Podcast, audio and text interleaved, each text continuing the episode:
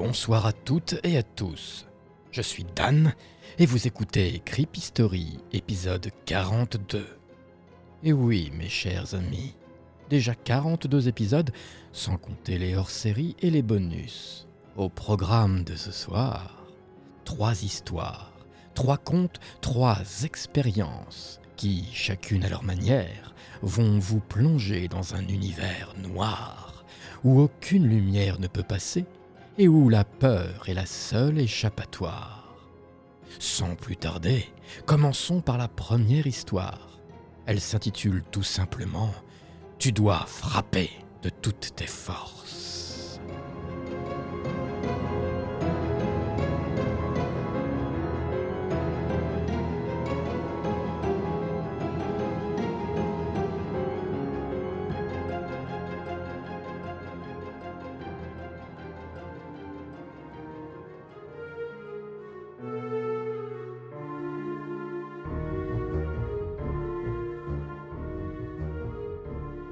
Dois frapper de toutes tes forces. C'est une phrase que j'ai entendue tout au long de ma vie. Ça a commencé avec les leçons de baseball que mon père me donnait. Il était entraîneur pour l'équipe de mon collège et avait honte de moi. Il me traitait souvent de mauviette, de gringalet, de moins que rien. Il se moquait de moi devant tous mes camarades de classe lorsque je loupais une balle, que ma batte fendait l'air sans la toucher et que je tombais à la renverse. Je ne voulais plus faire de sport avec lui, je ne voulais plus être la risée des autres. Mais il avait toujours le dernier mot, et il arrivait à chaque fois à me faire retourner sur le terrain pour pouvoir me balancer ses saloperies à la gueule.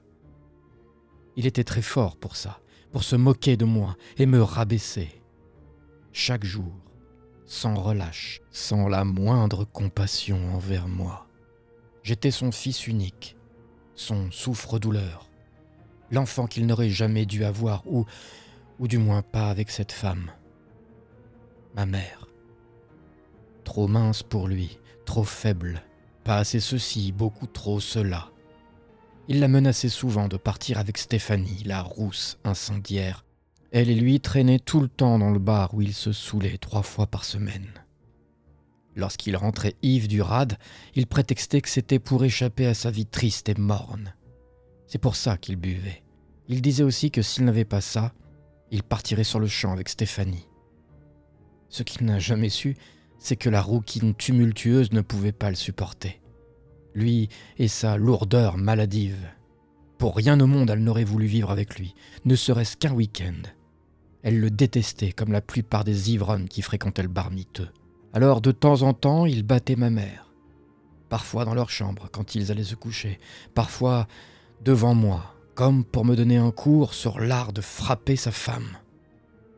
Il me regardait droit dans les yeux, me disait ⁇ Tu dois frapper de toutes tes forces !⁇ Et il balançait une claque magistrale au visage de ma mère.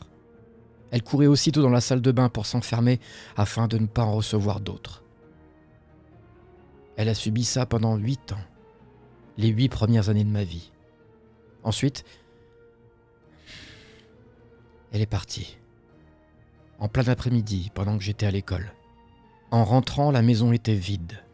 Je suis resté seul dans la cuisine espérant son retour. Malheureusement, ce fut mon père qui rentra ivre ce soir-là, et pas elle. Je suis resté sans manger pendant trois jours, mon père ne rentrant à la maison que pour prendre du linge propre et me mettre une claque derrière la tête. Je pris ça comme un signe d'affection. Au bout de trois semaines, et poussé par je ne sais quoi, il décida enfin de s'occuper de moi. Il me détestait toujours autant, mais, mais il me donnait de l'argent pour acheter à manger et m'engueuler quand j'avais des mauvaises notes. Je m'en suis accoutumé. Ça me suffisait, venant de sa part. Un jour, il m'emmena dans une fête foraine. Nous avons fait le tour des attractions. J'ai tout de suite été attiré par la grande roue. Au moment où je me suis dirigé vers une nacelle de libre, il m'attrapa par le col et me guida de force vers cet appareil où il faut frapper très fort sur un punching ball afin de faire un maximum de points. Il voulait voir quel score j'étais capable de faire. Il passa en premier, attendit que les passants s'attroupent autour de lui pour applaudir sa performance et donna un grand coup de poing dans la boule de cuir devant lui. À ce moment-là, j'aurais juré avoir vu le visage de maman reflété dans ses pupilles. Il aurait tellement aimé que ce soit elle à la place de la machine. Il fit le score de 998, le plus haut enregistré dans l'appareil. Il fit le tour des gens qui l'entouraient, fier, le torse bombé, le menton pointant le ciel. Ensuite, il revint vers la machine et mit une pièce dans la fente prévue à cet effet. L'engin se remit à zéro. Il me porta pour que je sois à niveau et me demanda de frapper la boule de toutes mes forces. Je me suis concentré et j'ai frappé de toutes mes forces. En plus du score ridicule de 3, j'ai entendu un craquement au niveau des petits os de ma main. Devant ce spectacle minable, il me lâcha au sol et nous sommes rentrés à la maison. La vie sans maman passa doucement, jusqu'au jour où Tim, le fils du voisin, m'attendit devant chez nous pour me coller son poing dans la gueule. C'était mon tour. Il avait décidé d'éclater tous les pauvres types du quartier, ceux de mon genre. J'étais le dernier. Bien sûr, mon père ne fit pas le moindre geste pour empêcher Tim de me boxer. Il aurait même été capable de l'adopter pour me remplacer. La chose qu'il m'a dit pour me rassurer fut son éternel Tu dois frapper de toutes tes forces, gamin. À vrai dire, je n'ai jamais su s'il s'adressait à moi ou à Tim. Quoi qu'il en soit, Tim m'a mis KO et m'a laissé la lèvre ouverte, une pommette en sang et un œil au beurre noir sur le gazon devant chez moi. Mon père était assis dans son fauteuil, bière à la main, pour regarder le match de basket, avec sans aucun doute une honte encore plus forte pour son fils. Et puis il y a eu la foi de trop, le verre de trop, le coup de trop, l'enfant de trop. Il me laissa pour presque mort dans l'entrée de la maison avant de sortir pour aller au bar. En se retournant vers moi une dernière fois, il lâcha un ⁇ Tu vois? Je t'ai frappé de toutes mes forces. Je n'avais que 11 ans, bordel. C'est la dernière fois que je l'ai vu de ma vie. Une voisine m'a récupéré et m'a emmené aux urgences. Les médecins ont retrouvé ma mère et la police a recherché mon père. Ils n'ont jamais réussi à mettre la main dessus. Ce type avait vraiment le don pour disparaître au bon moment. J'ai emménagé avec ma mère. Je ne lui en voulais pas d'être partie, de m'avoir laissé avec ce débile alcoolique et violent. Elle avait souffert et elle avait le droit d'être libre et heureuse. Pour mes douze ans, elle a voulu marquer le coup. Elle m'a confié à sa sœur pendant deux jours afin de préparer, m'a-t-elle dit, un anniversaire mémorable une fête extraordinaire qui marquera le début de ma nouvelle vie. Une vie de joie et de bonheur à ses côtés. Deux jours plus tard, je suis retourné à la maison. Là, tous mes amis étaient réunis autour d'un gâteau majestueux. Le plus grand, imposant, coloré et crémeux gâteau que je n'avais jamais vu de ma courte vie. Après, on a joué, chanté, dansé, mangé et bu jusqu'au soir. J'ai été recouvert de cadeaux et d'amour ce fameux jour-là. Quand tous mes amis sont rentrés chez eux, ma mère m'annonça qu'elle avait une autre surprise pour moi. Elle me donna un large bâton sur lequel elle avait enfoncé des lames de rasoir et des clous. Et puis, me mit un bandeau sur les yeux. Une pignata. C'était pour une pignata. J'ai toujours adoré les pignatas. Maman le savait, et elle m'en avait préparé une. Les clous et les lames, c'était sûrement pour que ce soit plus facile pour moi. Moi qui ne savais pas frapper de toutes mes forces. Elle me conduisit jusqu'à l'endroit où se trouvait la pignata, me fit faire trois tours sur moi-même et me dit de sa voix douce et calme Frappe, frappe de toutes tes forces. Alors j'ai frappé, quelques coups dans le vide au début, et puis à un moment j'ai heurté quelque chose, quelque chose de mou et apparemment assez grand. J'ai poussé un cri de joie et j'ai continué à frapper encore et encore. Ma mère riait aux éclats. Je ne l'avais jamais entendu rire comme ça. Et sous son rire bruyant et heureux, je parvenais à entendre comme des cris étouffés, des cris de souffrance à chacun de mes coups. Ces cris lointains étaient accompagnés d'un parfum accru de cigarettes froides bon marché, comme celle que fumait mon père. Cette odeur m'a motivé à frapper plus fort. Je peux vous dire que j'ai frappé de toutes mes forces. J'aurais pu faire mille points à la fête foraine. Chaque coup me donnait l'impression de frapper dans un ventre, un ventre mou et large, un ventre déformé par l'alcool. Chaque coup résonnait comme un vase que l'on brise, comme un nez cassé ou une pommette ouverte. Chacune de mes frappes faisait naître la rosée d'une nuit d'automne, une rosée qui tombait sur mon visage, chaude et épaisse. Et puis j'ai donné un dernier coup, et là les plaintes ont disparu, et une flopée de bonbons sont tombés sur le sol bâché du lieu où je me trouvais. Doux bruit des sucreries touchant le sol, accompagné de choses molles et humides. Sûrement la décoration et les confettis. Je voulus en ramasser, mais ma mère m'en empêcha. Il fallait que j'aille me coucher maintenant. Elle me débarbouilla le visage et m'accompagna dans ma chambre. En passant devant la cuisine, j'aperçus sur le plan de travail un scalpel, des aiguilles et du fil de suture. Cette nuit-là, je dormis comme jamais auparavant, faisant de sublimes rêves. Aujourd'hui, il m'arrive de perdre patience avec mes propres enfants. Des sentiments du passé reviennent et me poussent à être en colère, à vouloir leur faire regretter leur comportement. Et puis je pense à ma mère et à ce qu'elle pourrait me faire si jamais je venais à frapper de toutes mes forces sur ces petits-enfants.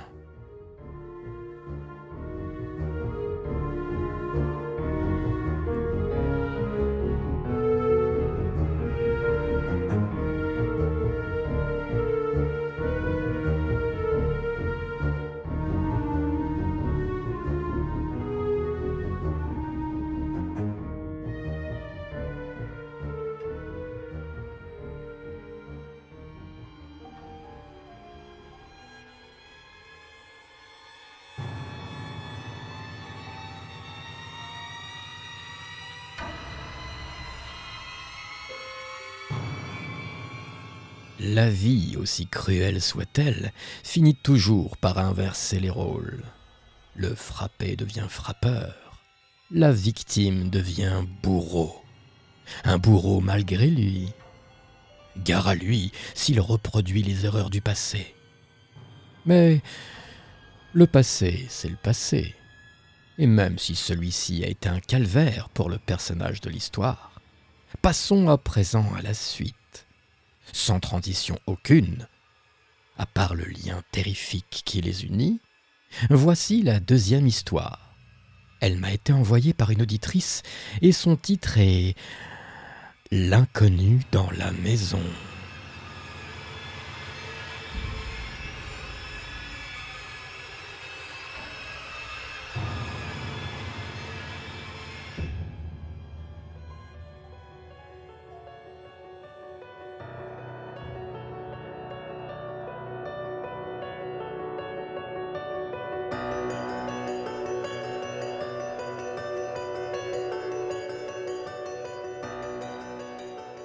Tous les matins, vous vous préparez dans votre chambre. L'effervescence de la maisonnée vous oblige à vous dépêcher comme tous les matins. Ça crie, ça court dans tous les sens. Vous êtes aide ménagère et auxiliaire de vie. Pour votre travail, vous devez vous déplacer chez des particuliers.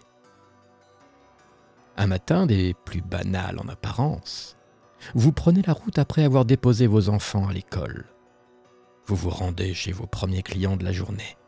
Un couple qui habite une jolie petite maison. Une fois devant, vous commencez par ouvrir le portail, puis vous le refermez derrière vous. Quand vous arrivez en face de la porte d'entrée, vous êtes surpris de la voir grande ouverte. Connaissant un peu le couple habitant ici, vous vous dites que cette situation n'est pas du tout normale le mari vous ayant demandé de bien refermer à clé derrière vous, même pendant votre prestation. On ne sait jamais, vous a-t-il dit. Vous inspectez attentivement la porte. Pas de traces d'effraction, rien. Une simple porte ouverte. Vous envoyez un message au mari demandant s'il était normal que la porte soit grande ouverte. Vous vous dites que peut-être c'était pour que les chats puissent faire des allers-retours entre la rue et la maison. Vous n'avez pas de réponse. Finalement, vous décidez d'entrer. Pénétrer dans la maison vous effraie moins que les conséquences qui pourraient vous arriver si vous ne faites pas votre travail. Vous craignez plus ça plutôt que l'idée que quelque chose d'inhabituel se passe à l'intérieur. Comme à votre habitude, vous posez vos affaires sur une chaise à l'entrée et vous enfilez vos crocs et votre tablier. Vous prenez votre matériel qui se trouve au rez-de-chaussée et vous montez au premier étage. Le sol de la maison est composé d'un antique parquet. On peut facilement imaginer le bruit de craquement que peut laisser quelqu'un qui se déplace sur celui-ci. Quand vous êtes seul, vous écoutez soit de la musique, soit des podcasts d'histoires d'horreur croustillantes. Cela comble le silence assourdissant des maisons vides de leurs occupants. Une vingtaine de minutes après votre arrivée, vous entendez ce fameux bruit de parquet. Et impossible de savoir si cela venait de vos écouteurs ou de la maison. Vous décidez donc de couper la lecture du podcast en cours. En sortant votre téléphone de votre poche, vous pouvez vous rendre compte que vous avez reçu un message. Sur l'écran lumineux, vous pouvez lire ⁇ Non, ce n'est pas normal que la porte soit ouverte. N'entrez surtout pas. Le bruit se fait une nouvelle fois entendre et un gros boum s'ensuit. Vous vous figez. Vous êtes bloqué en haut, dans la salle de bain. Vous ne savez pas quoi faire, votre portable à la main, quand soudain vous recevez un second message. Où est-ce que vous êtes? J'arrive. Vous comprenez alors que le bruit ne venait pas du mari. Aussitôt pris de panique, vous vous cachez dans le dressing qui se situe près de la pièce où vous vous trouvez. De là où vous êtes, vous pouvez entendre des pas lourds monter les escaliers qui craquent à chaque pied posé dessus. Après quelques minutes qui vous paraissent interminables, vous pouvez entendre le bruit du portail. L'inconnu qui se dirige vers vous l'entend également. Il descend les escaliers à toute vitesse et court partout dans la maison. La porte d'entrée s'ouvre et vous entendez ⁇ Est-ce que vous êtes là? Tout va bien ?⁇ C'est la voix du mari. Vous lui répondez que oui, tout va bien et que vous êtes à l'étage. La police arrive juste après. Vous leur racontez tout et ils fouillent la demeure de fond en comble. Après plusieurs minutes de recherche, ils arrivent enfin à mettre la main sur l'inconnu de la maison. Pris au piège, il s'était caché dans la cave, un couteau tranchant et rutilant à la main.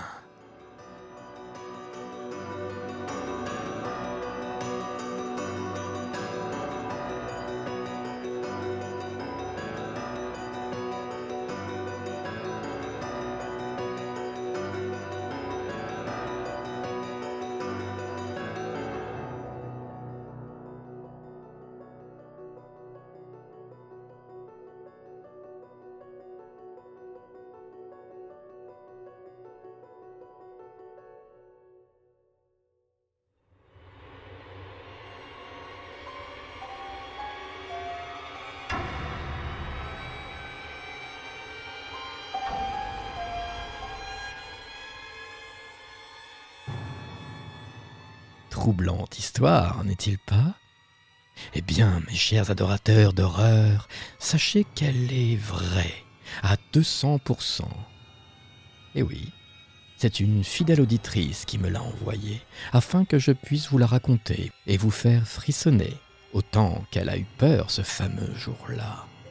Un grand merci à toi, Oronaï, d'avoir accepté de partager cette terrifiante épreuve avec moi et surtout avec les auditeurs. Passons à présent à l'histoire suivante. N'en doutez pas, mes chers amis, elle sera tout aussi terrifiante. Elle fait partie de ma série Connaissez-vous l'histoire de?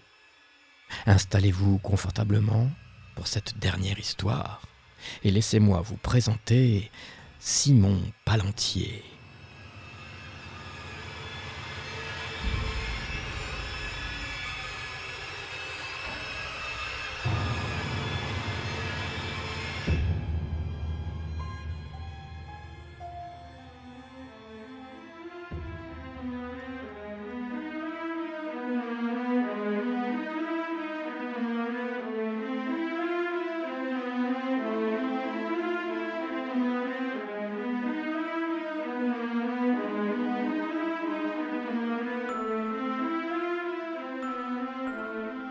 Connaissez-vous l'histoire de Simon Palantier Simon était ce que l'on pouvait appeler un ermite. Il vivait seul dans une petite maison en bois, au bord d'un lac, dans un coin reculé de la Savoie. Un endroit féerique, baignant dans une lumière irréelle, filtrée par les grands arbres protégeant la petite maison de Simon. Il ne descendait en ville qu'une fois par mois pour acheter sa bière préférée. Il en prenait une soixantaine de bouteilles et retournait chez lui pour continuer de vivre une vie d'ermite, celle qu'il aimait tant, celle qu'il ne voulait perdre pour rien au monde. Et puis un jour, on ne revit plus jamais Simon venir en ville pour acheter ses bières. Personne, à part l'épicier, n'avait remarqué ce fait minime. Alors, personne ne s'en inquiéta. La vérité, c'est que Simon Palantier avait trouvé le moyen de faire sa propre bière. Il n'avait du coup plus aucune raison de venir en ville pour en acheter. Il allait chercher de l'eau, celle du lac en l'occurrence, et il brassait sa divine boisson préférée avec l'eau de son lac. Ce lac qu'il chérissait plus que tout au monde, celui qui le rafraîchissait en été et le nourrissait lorsqu'il avait faim ce lac qui changeait de couleur au fur et à mesure que passent les saisons. Il avait bien changé son lac depuis qu'il avait emménagé seul dans sa petite maison de bois. Les années avaient pollué cette merveille de la nature, lui avaient donné des teintes plus foncées et avaient fait fuir les animaux qui venaient s'y abreuvoir. Les poissons y étaient devenus plus petits, moins vifs, plus ternes, et puis de minuscules algues s'y étaient installées pour s'y développer. Des algues microscopiques, se reproduisant à vive allure, tapis dans les mouvements fluides du lac de Simon. Lui, il continuait de s'y baigner lorsqu'il avait chaud et de s'y nourrir lorsqu'il avait faim. Quant à sa soif, il utilisait toujours le lac pour la faire disparaître. Il fabriquait sa bière, consciencieusement, et avec passion et minutie.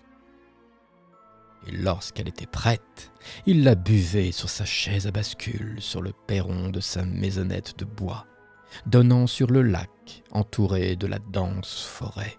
Et chaque soir, il se félicitait de sa bière fraîche et apaisante, et chaque soir, les taches vertes placées sur les commissures de ses lèvres prenaient de plus en plus de place un jour, au réveil, Simon avait les lèvres entièrement recouvertes de verre. Un verre dufteux, clair, avec de légers reflets de nacre. Il se dit que ce devait être la bière qu'il buvait qui ne devait pas être bien brassée. Mais il ne pouvait pas s'arrêter d'en boire. Alors jour et nuit, il la brassait pour en avoir suffisamment. Et jour et nuit, il la buvait parce que quelque chose dans sa tête lui disait de le faire, quelque chose qui avait sa voix. Alors il brassait et il buvait, chaque jour, et de plus en plus, son corps se recouvrait de cette matière végétale qui avait coloré ses lèvres. Et chaque jour, les algues prenaient du terrain, aussi bien dans et sur le lac que sur le corps de Simon. Plusieurs semaines passèrent, et des randonneurs ont trouvé le vieil homme, assis sur sa chaise à bascule, sur son perron, donnant sur son lac, entouré de sa majestueuse forêt. Son corps craquelant, immobile, corps inerte et informe, une masse au relent de vase, un semblant d'être humain recouvert de mousse et d'algues au reflet de nacre. Elle se sentait à l'étroit dans ce lac, alors elle a décidé d'aller voir ailleurs et de bouger, de s'intéresser à autre chose. Les randonneurs ont pris des photos de Simon et décidèrent d'aller voir la police en ville. En partant, ils ont pris des bières. Parce que comme ils l'ont plus tard expliqué aux médecins des urgences, ils avaient soif et cette bière avait l'air si bonne. Ils ne pouvaient pas s'en empêcher. Il fallait qu'ils en boivent. Encore et encore, ils devaient en boire toujours plus. Ils ne parvenaient pas à faire autrement. C'est ce que leur a dit la voix dans leur tête. Leur voix.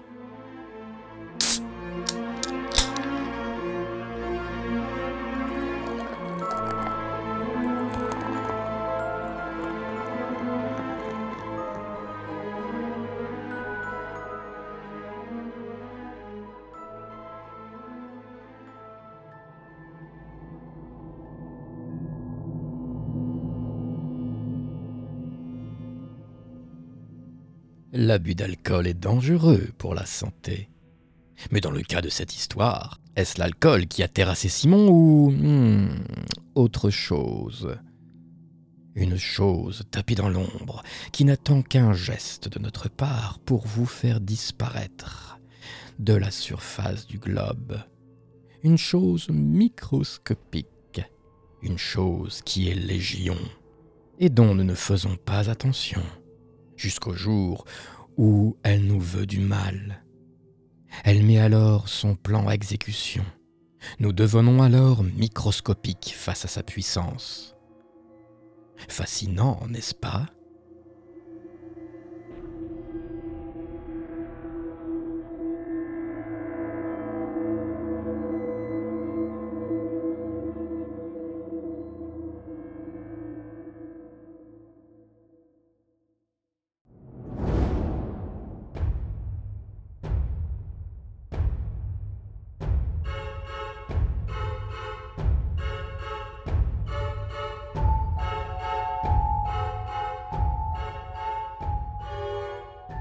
Vous venez d'écouter Creepy Story, épisode 42.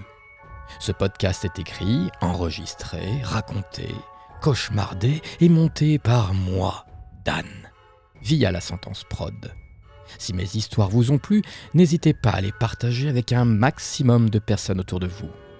Parler de mes histoires, c'est les faire vivre au-delà de ce podcast, les faire évoluer jusqu'à ce qu'elles deviennent légendes urbaines. Vous pouvez retrouver tous les épisodes sur toutes les plateformes d'écoute de podcast telles que Deezer, Spotify, Apple Podcast, Google Podcast, Podcast Addict ou encore. Laissez-moi un petit message et une note sur Apple Podcast ou Podcast Addict. Je dois avouer, mais ça vous commencez à le savoir que ça me fait toujours plaisir, hein N'est-ce pas? Vous pouvez aussi aller liker ma page Facebook, Podcast Creepy Story, ou mon compte Instagram, Dan the Creepy. Encore merci à Oronai pour son histoire. Merci de me l'avoir envoyé, et je tiens à le répéter, c'est une histoire vraie qui lui est arrivée. Si vous voulez faire comme elle, n'hésitez pas à m'envoyer vos contes horrifiques, vos histoires réelles, surtout si ce ne sont pas des histoires de fantômes n'est-ce pas, Ronaille à podcastcreepystory.gmail.com Merci à vous tous de m'écouter et de m'envoyer des messages toujours plus nombreux qui me réchauffent le cœur, mon cœur froid et desséché. Je vous donne rendez-vous pour un nouvel épisode qui, je l'espère du fond de ce même cœur desséché, ne vous laissera pas fermer l'œil de la nuit.